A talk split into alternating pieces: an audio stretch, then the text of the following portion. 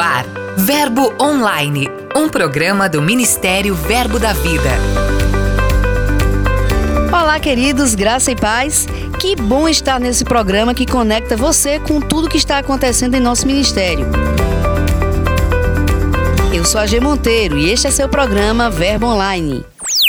Giro de notícias. Chegou o mês de agosto e com ele um dia muito esperado para o nosso ministério, o Dia Verbo da Vida de Missões, que marca a chegada do casal Bud e Jen aqui no Brasil. Por isso, estamos lançando a segunda edição da série Bud Inesquecível. Durante esse mês, o apóstolo Bud será relembrado através dos seus ensinamentos e de testemunhos relatados por quem conviveu com ele. Por semana, serão duas mensagens em áudio no portal, no Verbo App e no podcast Ministério Verbo da Vida. Além disso, todas as quintas será divulgado um vídeo TBT recordando uma pregação do apóstolo em nosso canal no YouTube. Aleluia. Vocês estão aqui ou já foi para casa? Vocês sabem se está falando negativo. Eu não tenho que falar, oh, você está falando negativo. Deus já sabe. Ele escuta tudo que você fala. Como parte dessa programação, também iniciamos uma série de matérias especiais. A cada sexta-feira, você vai conferir fotos, fatos e história sobre a visão missionária do Verbo da Vida.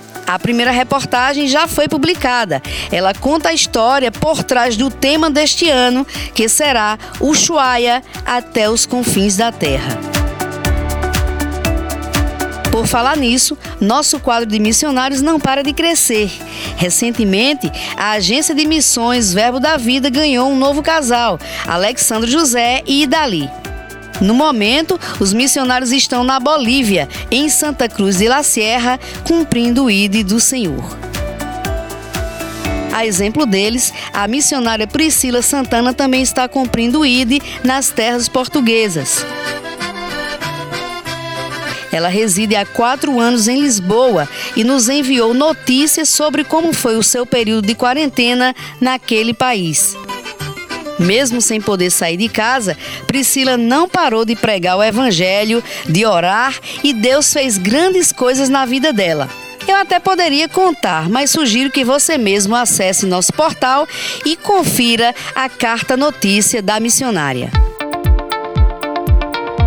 O Ministério Graça e Verdade Brasil, liderado por Lenise Freitas, está realizando uma ação virtual durante todo o mês de agosto em celebração ao Dia dos Pais e à paternidade na perspectiva bíblica. As ações estão sendo postadas nas redes sociais do Ministério Graça e Verdade até o final de agosto. Encerramos nosso giro em clima de festa. A Igreja Verbo da Vida em Sapopemba, na zona leste de São Paulo, celebrou seu primeiro aniversário. Para comemorar, foi promovida uma programação muito especial e nós aproveitamos para desejar nossos parabéns a todos os nossos irmãos. O giro de notícias de hoje encerra aqui. Para conferir tudo isso e muito mais, é só acessar verbodavida.com.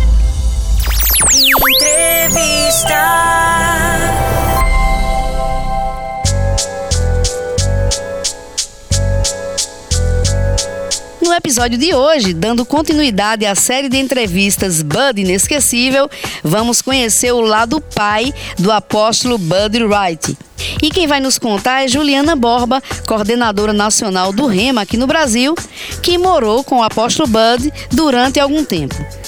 Olá, Juliana, seja bem-vinda. Muito obrigada, é um prazer estar aqui. Você morou com o apóstolo Bud e Jen durante algum tempo. Como era esse relacionamento de pai e filha? Eu morei com eles em 2009, quando eu estive aqui estudando, né? E era bem interessante, porque ele tinha um, um cuidado mesmo, um carinho.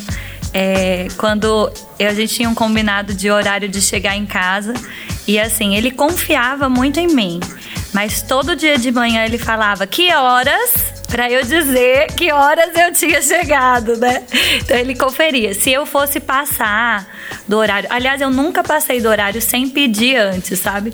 E eu comecei a namorar com o Thiago, aí às vezes, sei lá, a gente saía com o pessoal, aí eu falo, eu tenho que ir embora. Ele, mas a gente só pode conversar mais um pouquinho. Eu falei, não, a gente não pode conversar mais um pouquinho. Eu ficava desesperada, porque o pastor era assim, você. É, ele confiava, mas se você traísse a confiança dele, né? É, eu sei que eu, eu perderia muito e eu não queria perder, né? Então ele, ele tinha disso. Aí de sábado de manhã eu queria dormir até tarde.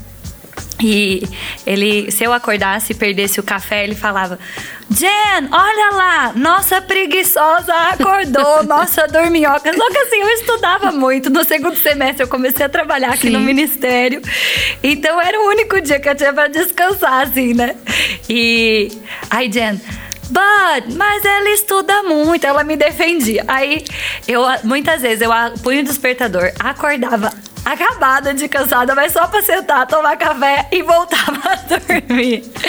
Então, assim, ele. Aí tinha momentos assim, eu gostava muito de ouvir as histórias, né? Ele falava pra. Ó, oh, menina, hoje tem TT. E normalmente quando ele falava assim, era porque ele chamava o Thiago pra tomar tererê também, né? E, e contava as histórias, compartilhava daquilo que tinha no coração dele. Era um tempo muito enriquecedor, assim, mas. É, era ela, ela é interessante, assim, que ele tinha algumas coisas bem de mesmo. Tem uma que eu vou contar que eu acho engraçado, que eu lembrei. Teve uma vez que a gente foi combinou um grupo de ir pra praia.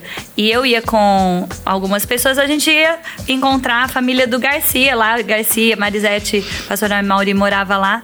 Aí eu pedi para ele, aí ele olhou para mim e falou: "Mas vai de biquíni ou de maiô?" Eu de maiô, pastor, de maiô e shorts.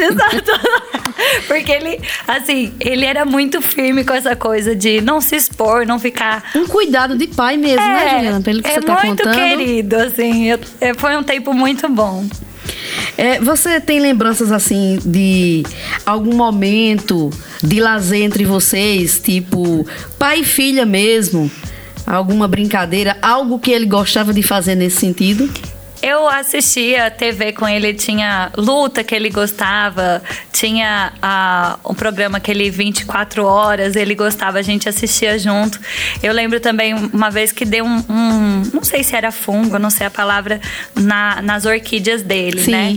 Aí eu fiquei um tempão ajudando ele raspar as folhinhas da orquídea, só pra estar tá junto, né? Só pra é, ouvir, era tão bom, assim.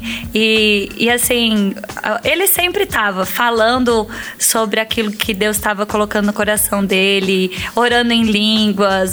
Era muito gostoso, fazendo brincadeira. Eu lembro de uma vez que ele me chamou sério, assim: Menina, vem aqui. Aí ele, é, eu fui, ele estava perto do negócio das galinhas. Eu falei: Oi, pastor, o que foi? Ele: O que é isso no cocô da galinha? Eu falei: Eu não sei. Ele: É cocô também. então, assim, ele era muito divertido, né? Muito. Ele era firme, mas era muito fácil, muito agradável a convivência. Você morou por quanto tempo com ele, Juliana? Eu, eu morei de fevereiro a ao começo de dezembro, né? Que foi o tempo que eu fiquei aqui estudando nas Sim. escolas em 2009, porque eu fiz ministros e missões. Foi a última turma que fez as duas juntos. O que é que você sente mais falta do apóstolo Bud? de, de, de ter a presença dele, né? É, eu lembro que o dia que saiu os módulos do Rema, porque depois aí eu fui embora e aí eu retornei, né? Que foi o finalzinho de 2003, de 12, e aí eu tive a oportunidade de estar o último ano da vida dele de novo aqui com ele, né? E aí todos os dias de manhã, eu já estava casada, então todos os dias de manhã eu chegava no ministério, tinha o tempo de oração, mas aí eu ia espiar a sala dele para falar um oi, para falar um pouquinho com ele. E eu lembro o dia que chegou os módulos do Rema, era a primeira vez que a gente tava pegando. Eu a, abri a caixa, eu peguei e falei: "Eu vou lá mostrar pro pastor", mas ele já tinha partido, né? Então assim, eu até é, essas coisas, você fala, ah, eu queria contar pro pastor, eu queria. Mas não tem como contar, né?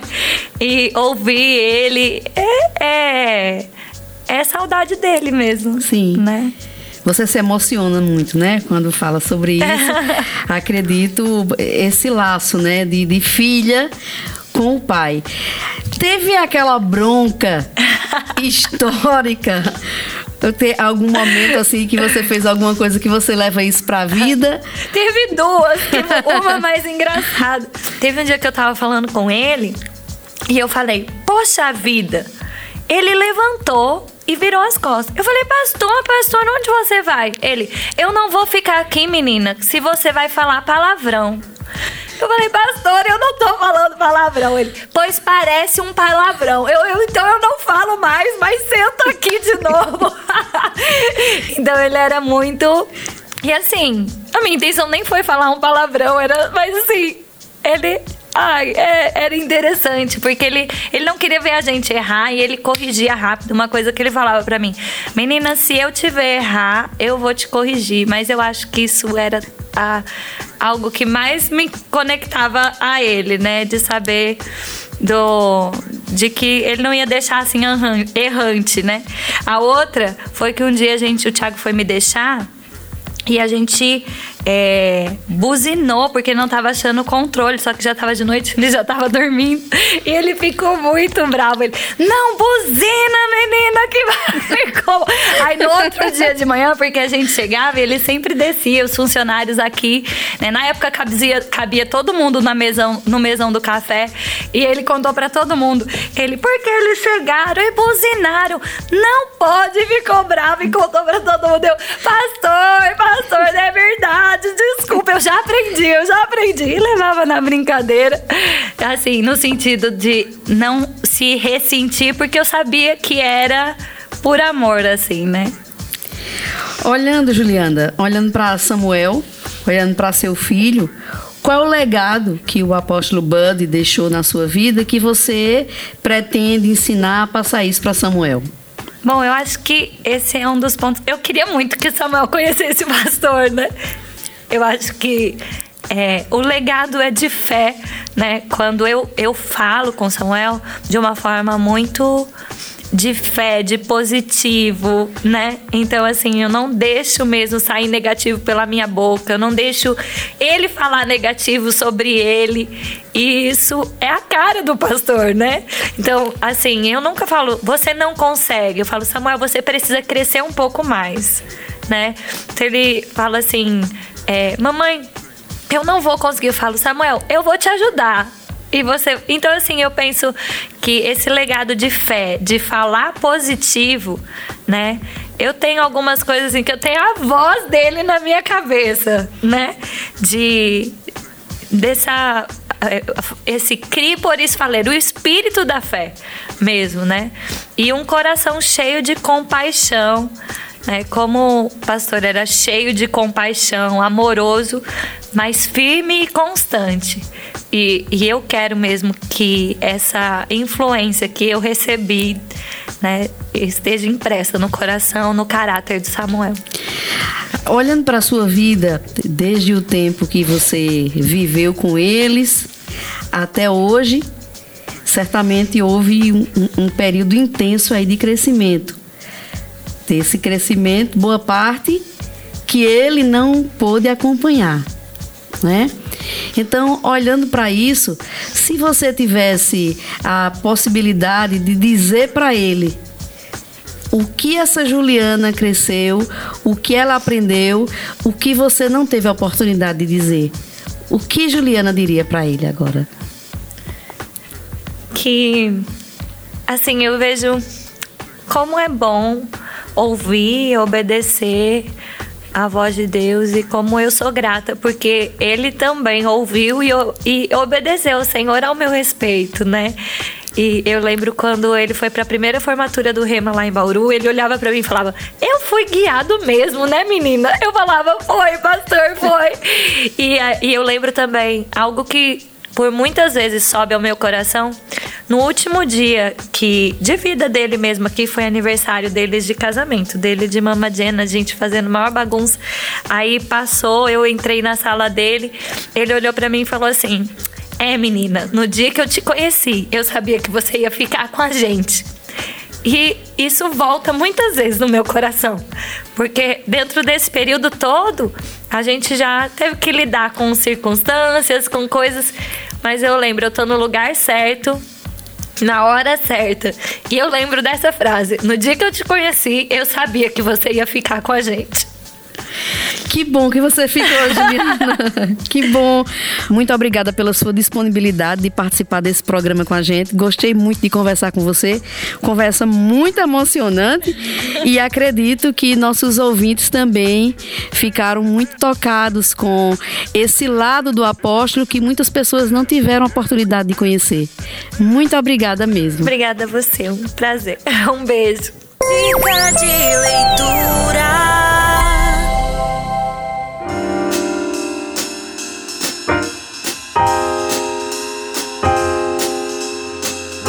Dicas de Leitura de hoje é com a missionária Angélica Rosas.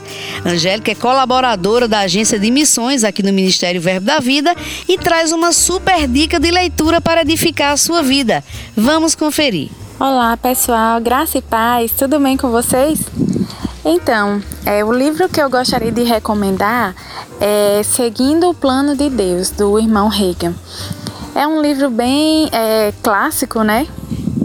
E como nós estamos no mês de missões, agora no mês de agosto, é, eu acho que esse livro é bem propício. Não só para pessoas que, que têm um chamado para ir para o campo missionário, mas para qualquer pessoa que tem um chamado em geral. E se você for pensar, ah, eu não tenho chamado. Então esse livro também é bom para a gente descobrir é, qual é o plano de Deus para a nossa vida. Gostou da dica? O livro sugerido por ela está disponível no verboshop.com.br.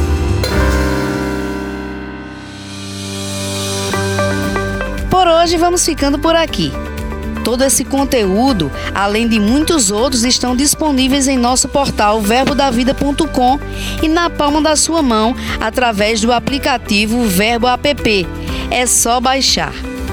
Sexta-feira estou de volta e conto com a sua audiência. Eu sou a Gê Monteiro e este é seu programa Verbo Online. Seja abençoado com a graça e a paz de Deus. Até mais. Você ouviu Verbo Online, um programa do Ministério Verbo da Vida.